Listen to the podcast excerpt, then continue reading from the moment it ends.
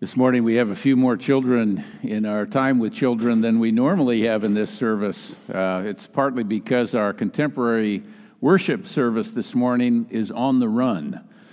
Uh, they are over at Lacey Park this morning. Young Life is having a 5K run. And so our contemporary worshipers were invited to join the 5K run as either runners or just supporters.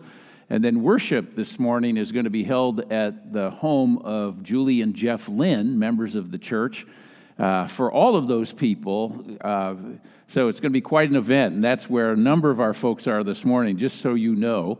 That's why we have so many children here in worship, and they'll be returning because this morning we have communion together as a family. We've begun this new sermon series since Easter every member in ministry. Peggy Flynn, uh, my assistant, came up with this wonderful graphic that you see on your bulletin this morning. You were made for more. It drives home the point of every member in ministry. And we just heard a wonderful time with children that lifts up the value and the gifts that children bring to our ministry. I think sometimes we undersell them. So, what is the Lord calling you to? You and I have each been uniquely gifted for something to make some kind of significant contribution to the body of Christ. What were you made for? This morning, our text from 1 Timothy captures the advice of an older mentor, the Apostle Paul, given to his young mentee, Timothy. And young Timothy is instructed not to allow others to dismiss him because of his youthfulness or his inexperience or his lack of knowledge. Rather, he's encouraged to set an example for others in speech and conduct, to live his faith, to put it into practice. Though he may be young, if he understands that he was made for more, there's no telling what impact a young person's life can have. So I invite you to listen to this advice from the Apostle Paul to Timothy. These are the things you must insist on and teach. Let no one despise your youth, but set the believers an example in speech and conduct, in love and faith and purity. Until I arrive, give attention to the public reading of Scripture, to exhorting, or to teaching. Do not neglect the gift that is in you, which was given to you through prophecy with the laying on of hands by the council of elders. Put these things into practice, devote yourself to them, so that all may see your progress. And pay close attention to yourself and to your teaching Continue in these things, for in doing so, in doing this, you will save both yourself and your hearers. This is the word of the Lord.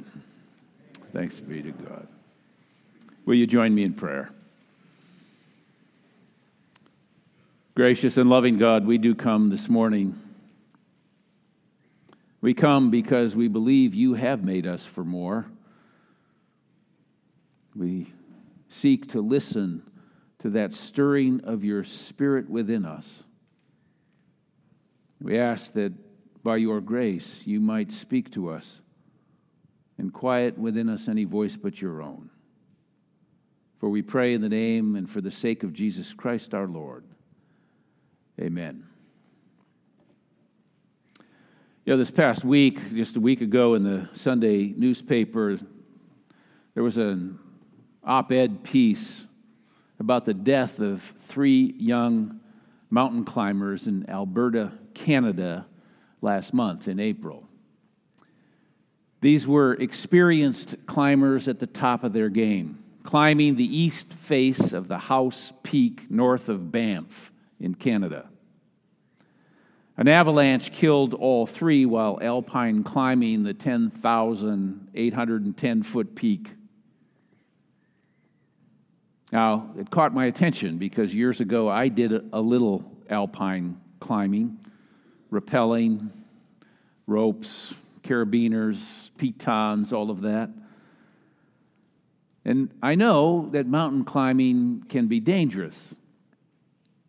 Perhaps you watched the recent National Geographic documentary Free Solo that was so popular since the beginning of the year, in which Alex Honnold climbs El Capitan in under four hours, no ropes, 3,000 feet. It was ropeless.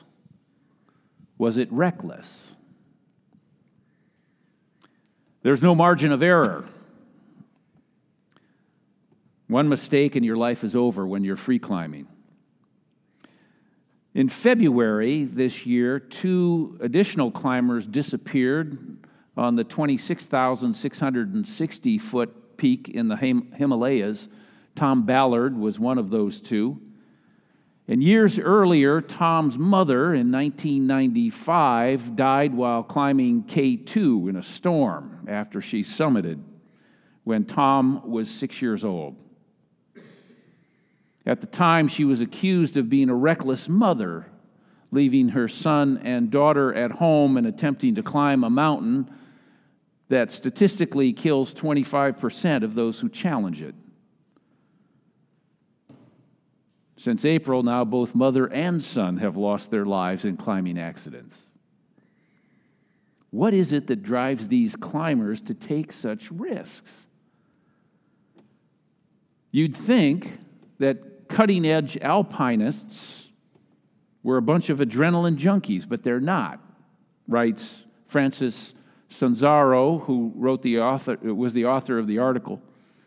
They're highly analytical, supremely aware, often tightly controlled, he writes. But in the aftermath of their deaths, blame is common. The deceased are blamed for taking too much risk. They're called selfish. If these climbers truly knew the impact of their deaths, he writes, they would pack it up. He, he concludes his article this way One truth goes to the heart of death in our climbing community. You can't fall out of love with something. Having known two of the three men who died on Howse Peak, I know that climbing made them feel alive. The question is could we feel alive enough if we stopped? Most climbers think not. I agree, he writes. I couldn't help but think, what a load of crap. and what a waste of life.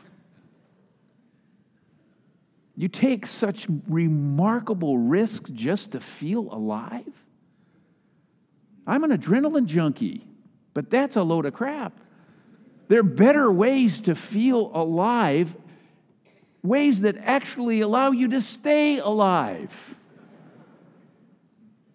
But it raises the question what's really worth living for? Is it the number of breaths you take, or the moments that take your breath away, as the saying goes? And does it have to be one or the other? Can't it be both? Now, you don't have to be an adrenaline junkie or an alpine mountain climber to find something to fall in love with in life.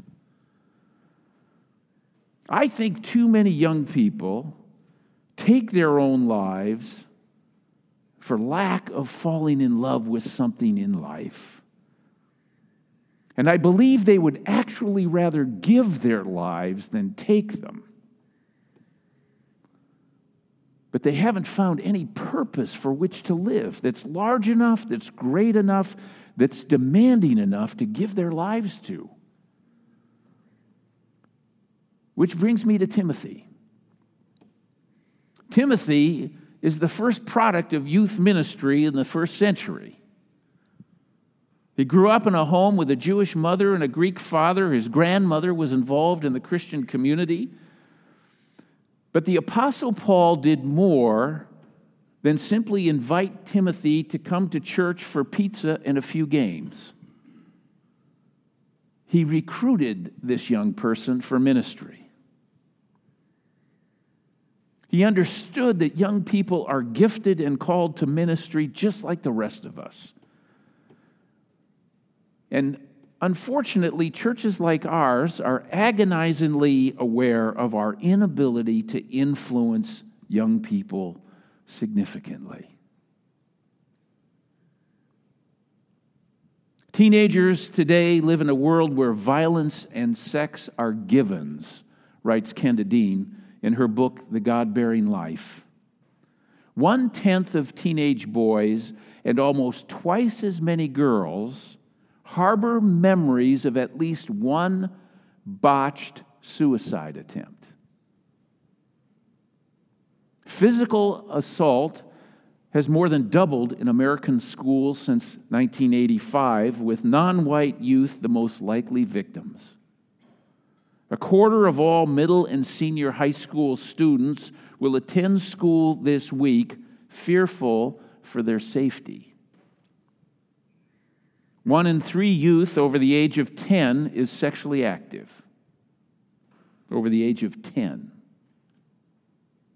By age 19, three fourths of white females, 85% of white males, 83% of black females, and 96% of black males will have had coitus at least once. Dean's book was written two decades ago. All of these things have been increasing in the last two decades. She writes Jesus Christ calls young people like all of us into ministry and not to a youth program. And when our own lives with God catch fire, the souls of youth in our congregations will ignite as well. I guess the question is what would happen if our lives really caught fire with our faith? Maybe then our ministries with young people in particular would provide the kind of awe inspiring basis for living that so many young people are apparently searching for. They're willing to take enormous risks for something that makes them feel alive. You see, thin gods are everywhere. We know how quickly teenagers will rip through thin faith. If the God of Jesus Christ isn't more awesome and more substantial than alpine climbing or ecstasy and drug use or the mystery of sex or the security of money or the adulation of a cheering crowd, then why would they bother with Christianity at all? Thin gods are available by the dozen, and young people see right through them. And if we're honest with ourselves, so do we. But what a difference it makes when a young life actually meets the living God. What a difference it makes when God gets a hold of these impetuous, these inexperienced, these improbable young people and sends them into life with purpose and a sense of mission. It happened for Timothy. It happened for Isaiah. It happened for Jeremiah. It happened for Mary. We've underestimated, I think, the importance of the young people that are in our very midst and the contribution that they can make to igniting our own faith.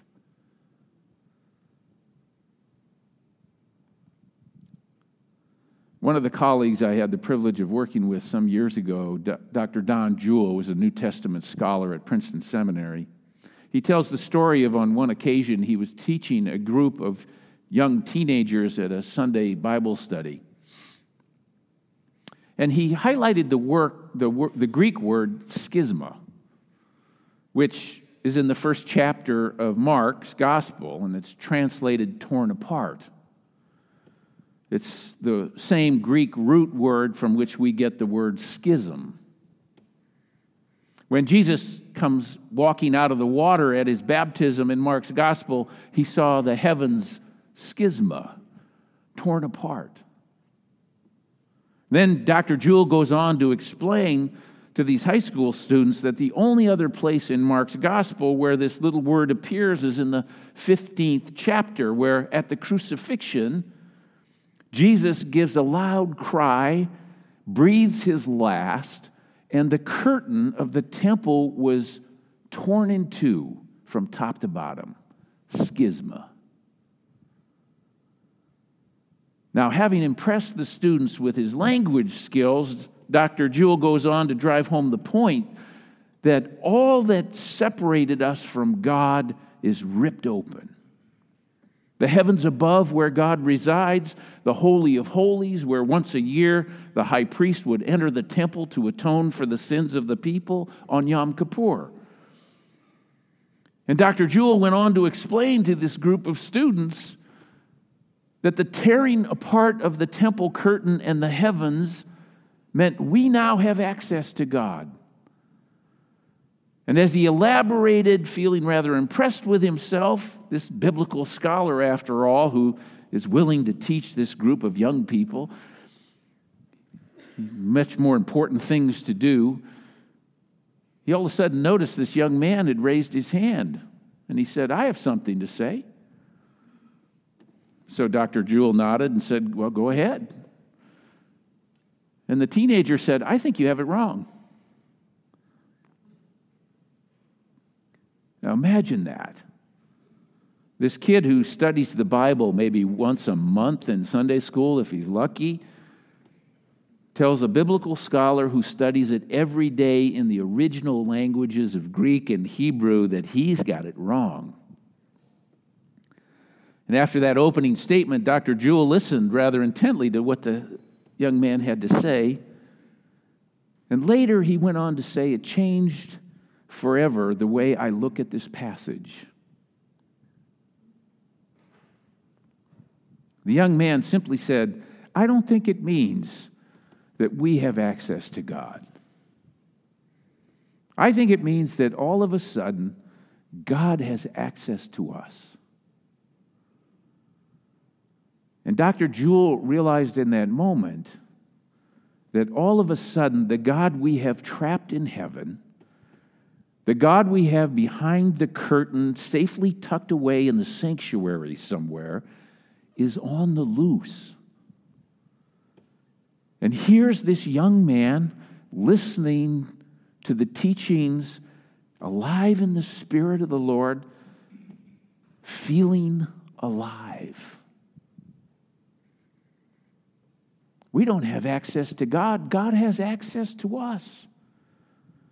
The buffer between us is gone, torn apart, schisma, ripped up. We're likely to have this kind of romantic idea of how it all works. We pray for a closer walk with Thee, but secretly, we believe ourselves to be in control. We think we're the ones dealing the cards. But if God has access to us, watch out. You never know where or when the Lord is going to mess with your life, giving you a purpose for life, giving you something to live for, some important undertaking, some true joy of living, being used for a great cause. There's nothing that gives more joy to life than that. You see, according to the Bible, ever since Adam and Eve, we've been on the run. We're running for our lives. We're anxious, we're uncertain, we're desperately grasping for something that will give life meaning and significance. We're afraid of failing. We're afraid of falling. We seek to buffer our sense, our, ourselves against human frailty and uncertainty, or alternately, we take on huge risks just to feel alive. And often, as we go about our days and weeks, we travel in disguise wearing our carefully managed masks and running away from one another. Maybe it's time to stop running. At least stop running away. Begin running towards that which makes for life and the one who made us for life.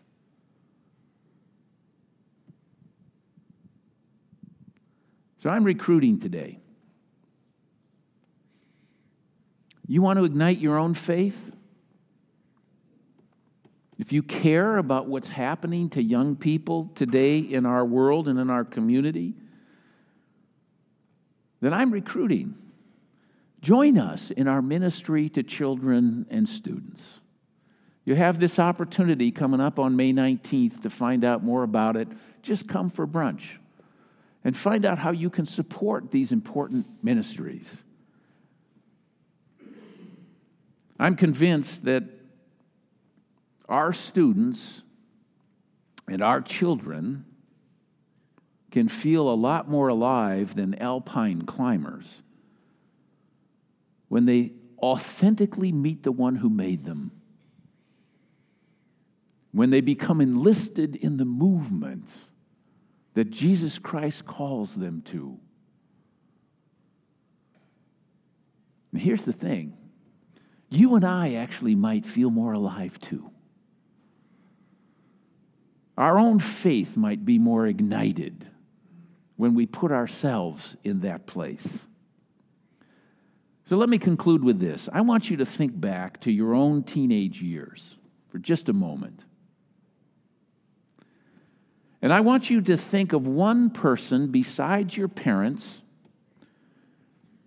who was the most positive influence in your life during your teen years. Just think and say to yourself quietly that name. And then think to yourself what was the the meaningful influence in your life that that person had. So for me, it would be John Heatdirks believed in me and invested in me. Now, take that name and that sentence and repeat it again in your mind, but substitute the name Jesus for the person you remember. In my case, Jesus believed in me and invested in me. You begin to grasp that we become God bearers for one another. It's one of the reasons that in a few moments we're going to pass these elements of communion to one another. Can you imagine how outstanding that must have felt to those people who always had to receive the elements of communion from the priest? And now discovered we pass Christ to one another and we receive Christ from one another. And it ignites our faith. So let's give young people in our community something to believe in that leaves them so awestruck and so alive that they don't have to take unnecessary risks because they're made for more than that. So are we. So let's shake off our complacency like Timothy. Let's set an example in our speech and conduct, in our love in our faith, in our purity. Thanks be to God. Amen.